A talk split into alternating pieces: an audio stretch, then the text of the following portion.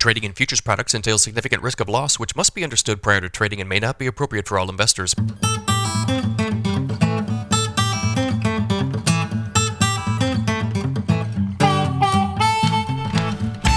Good morning, everybody. It's Thursday, November 2nd, 5:28 a.m. Central Time. Mostly higher trade in the grain markets this morning. December corn futures up two at 477. January soybeans up 11 and three quarters at 1326 and a quarter. December Chicago wheat up one and three quarters at 563 and a half.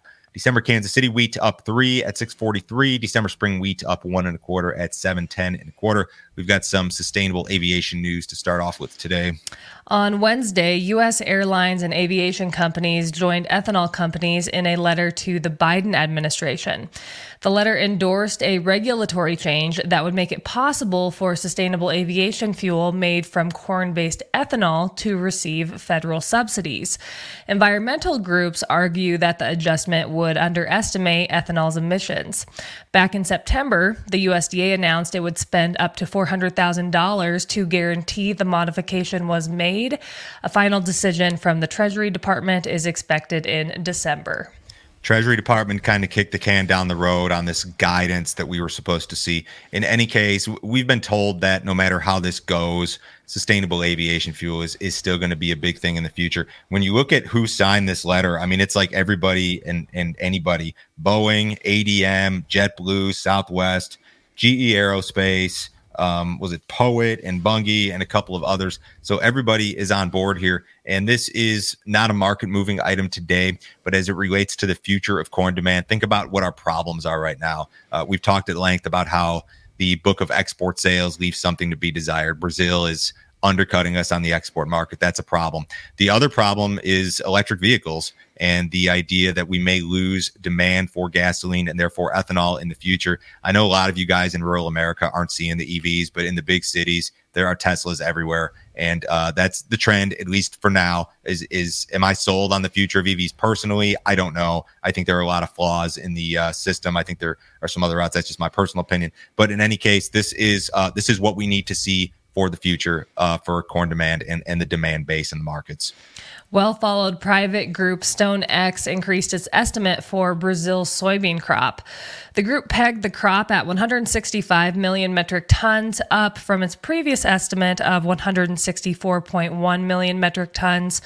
Earlier this week, well, followed crop scout Cordonnier cut his estimate of the crop to 160 million metric tons, citing delays in planting.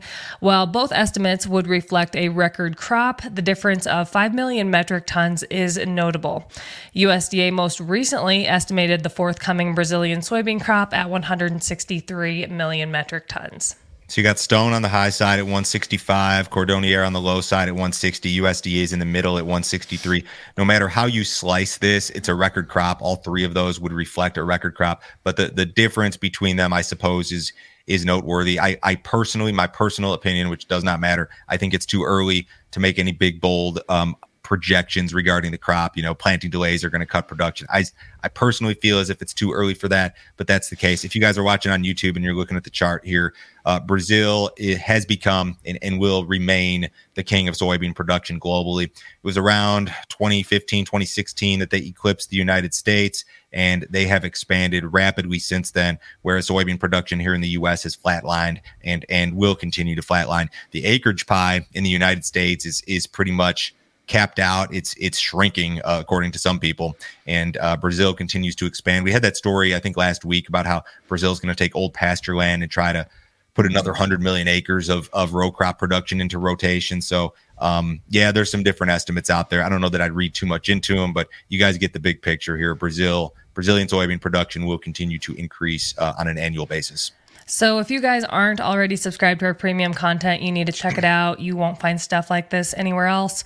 Joe, can you tell me about the video you put together with Matt Bennett yesterday?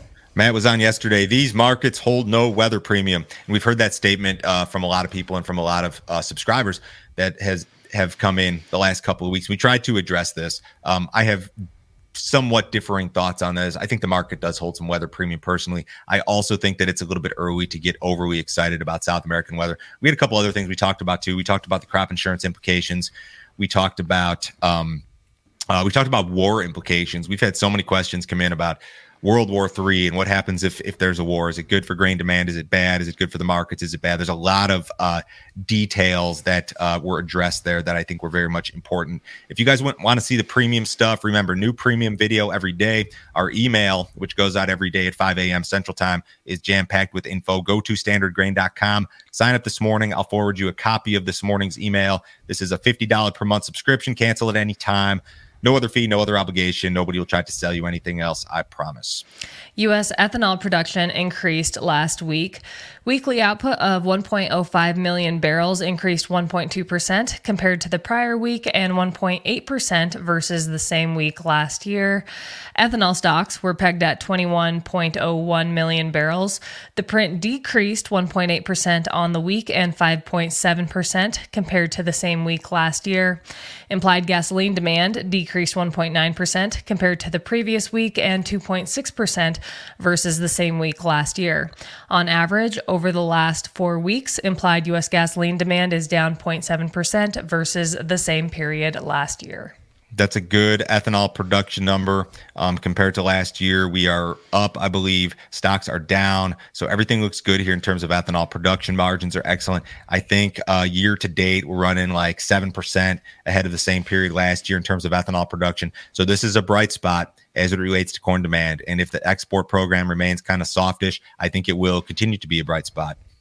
According to the Bureau of Labor Statistics, U.S. job openings increased in September for the second month in a row, signaling a resilient job market. Openings increased to 9.6 million, slightly above the downwardly revised 9.5 million in August. There are currently 1.5 jobs for every unemployed individual, the lowest level in about two years. ADP reported that the private sector added 113,000 workers in October. That's up from 89,000 in September. Wages are up 5.7% from a year ago, the smallest annual gain since October of 2011. I had my slide slides mixed up this morning. Uh, here's the uh, here's a chart of the jolt numbers and it's trending lower and that's what the fed wants to see. Now it, it they probably would like to see this thing go lower every single month. That's not how it's going to work but it has trended lower. The peak in job openings according to this data set was just above 12 million. March of last year we're down to nine and a half million. Um, a lot of people think that this data is flawed that the numbers are fake. Maybe that's true i don't know but this is absolutely something that uh, the Fed will pay attention to. And I still think, generally speaking, yeah, it's trending in the right direction. Okay, now we'll jump back to the Fed.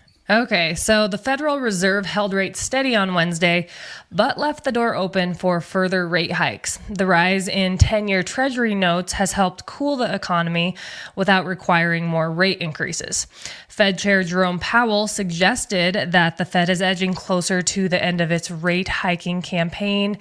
He also said that the effects of the Fed's rate hikes have yet to be fully felt and the Fed wants to assess the impact. The stock market responded positively to the announcement with the S&P 500 gaining a little over 1%, the Nasdaq rising 1.6% and the Dow Jones increasing nearly 0.7%. The next headline that I threw in from Bloomberg is kind of what the market thought about it. Powell hints Fed is done with hikes in pivot, cheered by markets. Um, I think as Powell spoke, stock market rallied. Um, the odds of a rate hike in December are pretty slim. The next meeting's December 13th. 80% chance of no hike, according to the CME Fed tool. Uh, when you look at the S&P, it rallied sharply yesterday, but it has been under some pressure. Year to date, we're still up 10.5%, and uh, maybe we are going to hold some trend support here off of that COVID low. But it's still, this still may end up being a good year. And a lot of times you will see the stock market rally um, into the holiday season. That uh, Santa Claus rally type thing, as they say, uh, does occur uh, very often. What did cattle do yesterday? Cattle futures were a tick higher on Wednesday. Feeder cattle futures closed an average of 88 cents higher. Live cattle futures closed an average of 71 cents higher. Box beef continues to lose ground this week.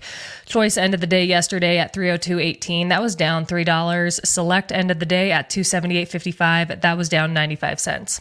Outside markets this morning, the U.S. dollar is down and stocks are up again, which uh, may have something to do with with Powell and their talk yesterday. Um, the S and P's up 18, the Dow's up 100 points. Bonds are up a full handle, which means uh, rates are down. Crude oil is up a dollar 02 at 81.46. and the December WTI. Have a great day, guys. We will talk to you on Friday